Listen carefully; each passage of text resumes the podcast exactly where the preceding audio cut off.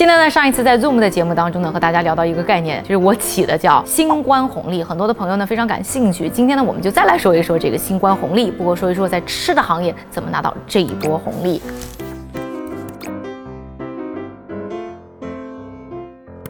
大家可能也猜到了，我们今天要聊的呢，就是关于啊生鲜网购应用的问题。那记得呢，在春节期间呢，大家都是因为新冠啊，都是宅在家里。这个买菜呢，不但得在网上买了，而且能买菜在网上买都要靠抢。而且呢，这些呢生鲜电商啊，他们已经不愁没人买了，而是愁没人送。那我看到一些数据呢，就是说在春节期间啊，整个生鲜网购应用呢，他们的日活是大增了百分之一百零七。在美国呢，其实情况也挺类似的。现在你看这疫情已经拖了四个多月了，很多的生鲜零售店啊都存在断货、缺货的问题，动不动呢还来一个短暂的关门。所以对消费者来说是非常的不靠谱，很多的人也开始呢接受在网上买菜这件事儿啊。所以我看到一些数据说，整个的生鲜网购行业呢，在这段时间呢是大涨了百分之四十，可以说是前两年的一个总和。而且呢，在美国呢，其实生鲜网购这件事儿推的一直都挺慢的，就因为这个新冠来了，一切都加速了。然后呢，还特别关注了一家呢，在美国呢，针对华人市场的生鲜网购服务平台，叫做 We。一个 Q 技能跳到小花生身上，不是这个 We 啊，啊，不是这个打游戏这个 L O L 的这个 V。我说的这个 V 呢，是专门针对这个华人的一个呢网购生鲜平台。在新冠期间，他们的整体的营收呢，年比是增长了三倍。那虽然可能是因为他们基数小啊，但是呢，还是增长超越了一批的这个竞争对手，包括一些大的公司，还是很值得欣赏的。所以我就很好奇，在他们的眼中，整个的这个生鲜电商到底应该怎么做？新冠期间到底怎么拿到这一波的新冠红利？在华人圈子，在美国去做华人的生意，是不是能够走得通？所以呢，很有好奇心的我，商业侦探家呢，就专门去对话了一下呢，We 的创始人 Larry，去聊一聊以下。这些问题。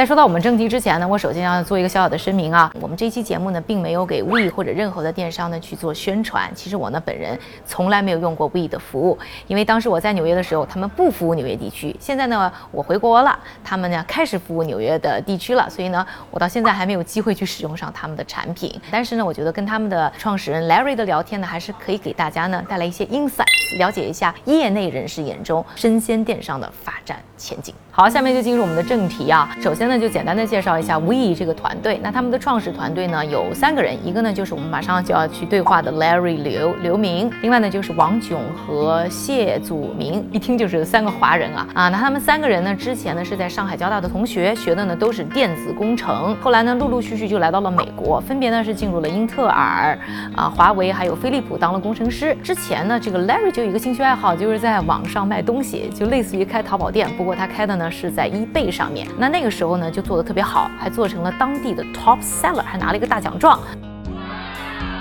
啊，那这个时候他就开始考虑，是不是要把自己的兴趣爱好变成事业呢？在二零一五年的时候，他就自己呢拉上了这两个同学哥们儿，就在硅谷呢开了一个生鲜电商，就是这个 We。那要说啊，他们之前呢也是白领阶层，也是这种大公司的工程师啊。那我见到 Larry 的时候呢，可以看到他还在仓库里捣鼓这个菜呀，而且他之前呢还自己亲自去开车去快递这些菜到他们的顾客。应该说生活呢还是有挺大落差的。那我就在想，就好奇，就说。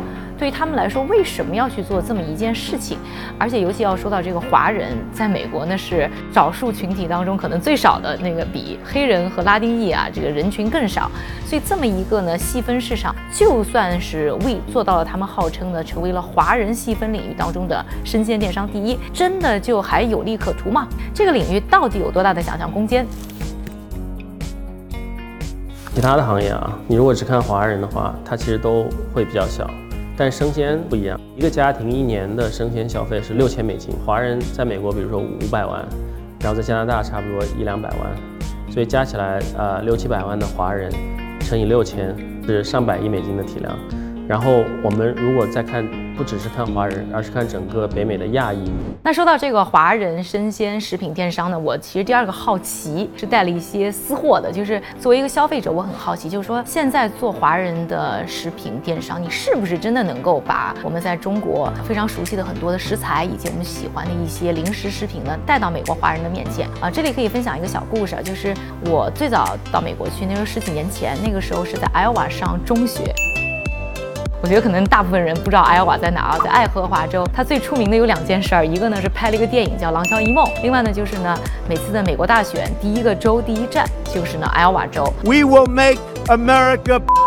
我记得那个城市呢，除了一个越南人开的一个超市啊，就没有完全没有华人开的超市。所以我当时上学的时候啊，上高中的时候，梦想就是赶快放假，我可以到芝加哥去采购，因为芝加哥有一些大的华人超市嘛。但就是到了这样的华人超市，你还是会发现有很多东西你是买不到的，有很多家乡的味道你是吃不到的。当然了，我当时也有自己去分析啊，因为整体那一个区域的华人就人比较少嘛，所以对于这些商家来说的话，一个是千里迢迢把这些呢特殊的食材弄过来是很麻烦，就算你千里迢迢的弄过来以后，这个市场依然不大，所以这个利润依然非常的小，所以没有足够的 incentive 说让这些生意人去做这件事儿。所以现在呢，再去做这个华人的食物的电商啊，所以我就非常好奇，你如果还是像之前那些超市跟 Walmart 跟什么 Whole Foods 卖的差不多的东西，只是增加了而已一两。瓶老干妈增加了一个青菜，一个萝卜，你这个差异化真的能打得出来吗？那是不是因为做了电商以后，就可以在货源上也进行更加优化的一些采购，能够带来呢更多我们华人真正的有家乡味道的东西？真正的因为技术和时代的革新，让我们这些华人用户有更好的体验呢？那现在大家看到这个仓库呢，是我们在 Union City 的这个仓库，这是湖北、湖南特产红菜苔。在超市里也买不到的，这是应该是那个日本的那个铁棍山药，这也是现在最畅销的叫冬枣。这夏威夷木瓜，这是最最高端的梨了。现在秋月梨一个星期大概能卖掉两千份左右。我们现在蔬菜有差不多一百四十多种，然后比普通的超市要多一倍以上，所以你可以看到有各种的华人很喜欢的这些蔬菜水果。我们有合作农场，大型的批发商。华人喜欢的这个饮料啊、零食啊、调味料，基本上超市能买到的符合华人口味的这些东西我们都有。这里主要是方便食品，有辛拉面，这都是大家麻辣螺蛳粉，都是大家非常喜欢的产品。那这里就是瓜子啊，这些这些零食。对于一家线下的超市，它要有呃一千五百万到两千万美金的营业额，它就需要一定的数量的客户。华人这个密度啊，即使现在越来越多。往往是达不到一家超市的要求的。这个问题很尖锐，但是线下的这个解决方案是是不是一个好的解决方案？然后为什么我们能卖这些蔬菜呢？我们有非常好的这个 demand forecast 系统，有很强的这个算法的支持。我们的整个选品策略就是激动人心的商品，加上这个为了实现你一站式购物所需要的这些必需品，把它结合起来。两千多个商品能给你直接送到家。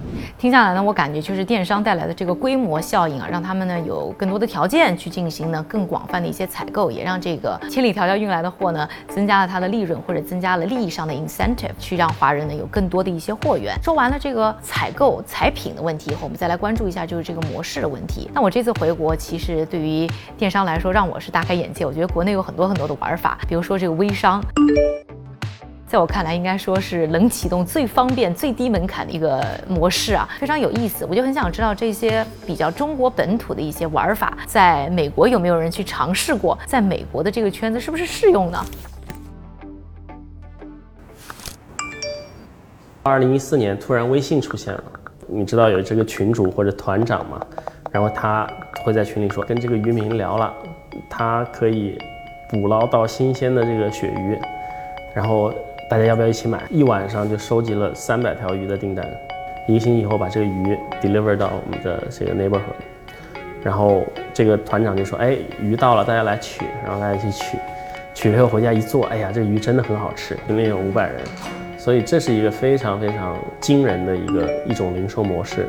但是呢，这个微信群团购这个解决方案并不是一个理想的解决方案，大家只能通过这个渠道买到那些。特别新奇特的产品，买完了以后，他还是得开车去中国超市买那些呃超市里有的东西，所以它并不本质上解决它的问题。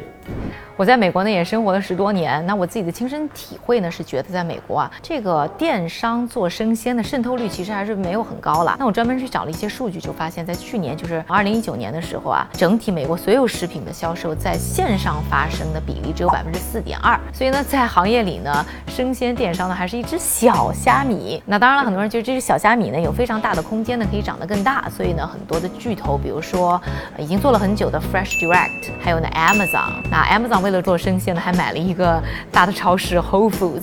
另外呢，还有像 Walmart 都希望呢在生鲜电商上呢可以大有作为，所以投入很大。另外还出现了一些呢创新公司，比如说 Instacart，那它呢是代客去买菜的一个电商服务。这一些公司到底做的怎么样呢？他们做对了什么，又做错了什么？那这个美国的生鲜电商还有一些什么机会呢？比如说像亚马逊，甚至像沃尔玛。他们去做线上，他们都有一个犯了一个很大的错误，就在于它线上和线下的产品是一样的。其实他们线上的这个选品受到了这个线下选品的这个限制，因为它线下只有这这这这么多的空间，就导致它线上根本发挥不出来它的这个应有的优势。你一旦产品没有差异化的话，你的整个线上送到家的整个所谓的 value proposition 就是便利一个字，对吧？我们不仅给你送到家，我还是能让你买到你在线下买不到的产品。我们在现在的规模，当然不可能比呃这些大型的企业采购价低，但是我们有一个优势，就是我们整个运营的效率很高。我们不像美国绝大多数的生鲜电商说，哎，你今天买我就给你当天打，或者说给你个两个小时的窗口。我们是坚持去做次日打，就可以做到。一个司机一个小时可以送十二到十五个地址，但是你如果当日达的话，一个司机一个小时可能只能做送到一到两个地址。你效率低，你必然要把这个价格转嫁给客户。所以在效率高的情况下，你就可以把这个价格压下来。客人其实付的钱比他们在线下超市付的钱还要少。以上呢都是 Larry 个人的观点，不代表我的观点啊。不过给大家呢一些参考。那整个生鲜行业呢还是一个非常复杂的行业。最后呢，我们再回到呢我们片子最开头的问题，就是在新冠期间呢，We 呢是获得了三倍的业绩的增长，到底？什么是新冠期间食品行业的新冠红利呢？在 Larry 的眼中，We 是怎么去抓住这一波新冠红利？这一波新冠红利是不是会随着新冠的退去之后呢就消失呢？而对于呢这个华人生鲜电商，他们是不是有机会也能进入呢美国的主流电商领域呢？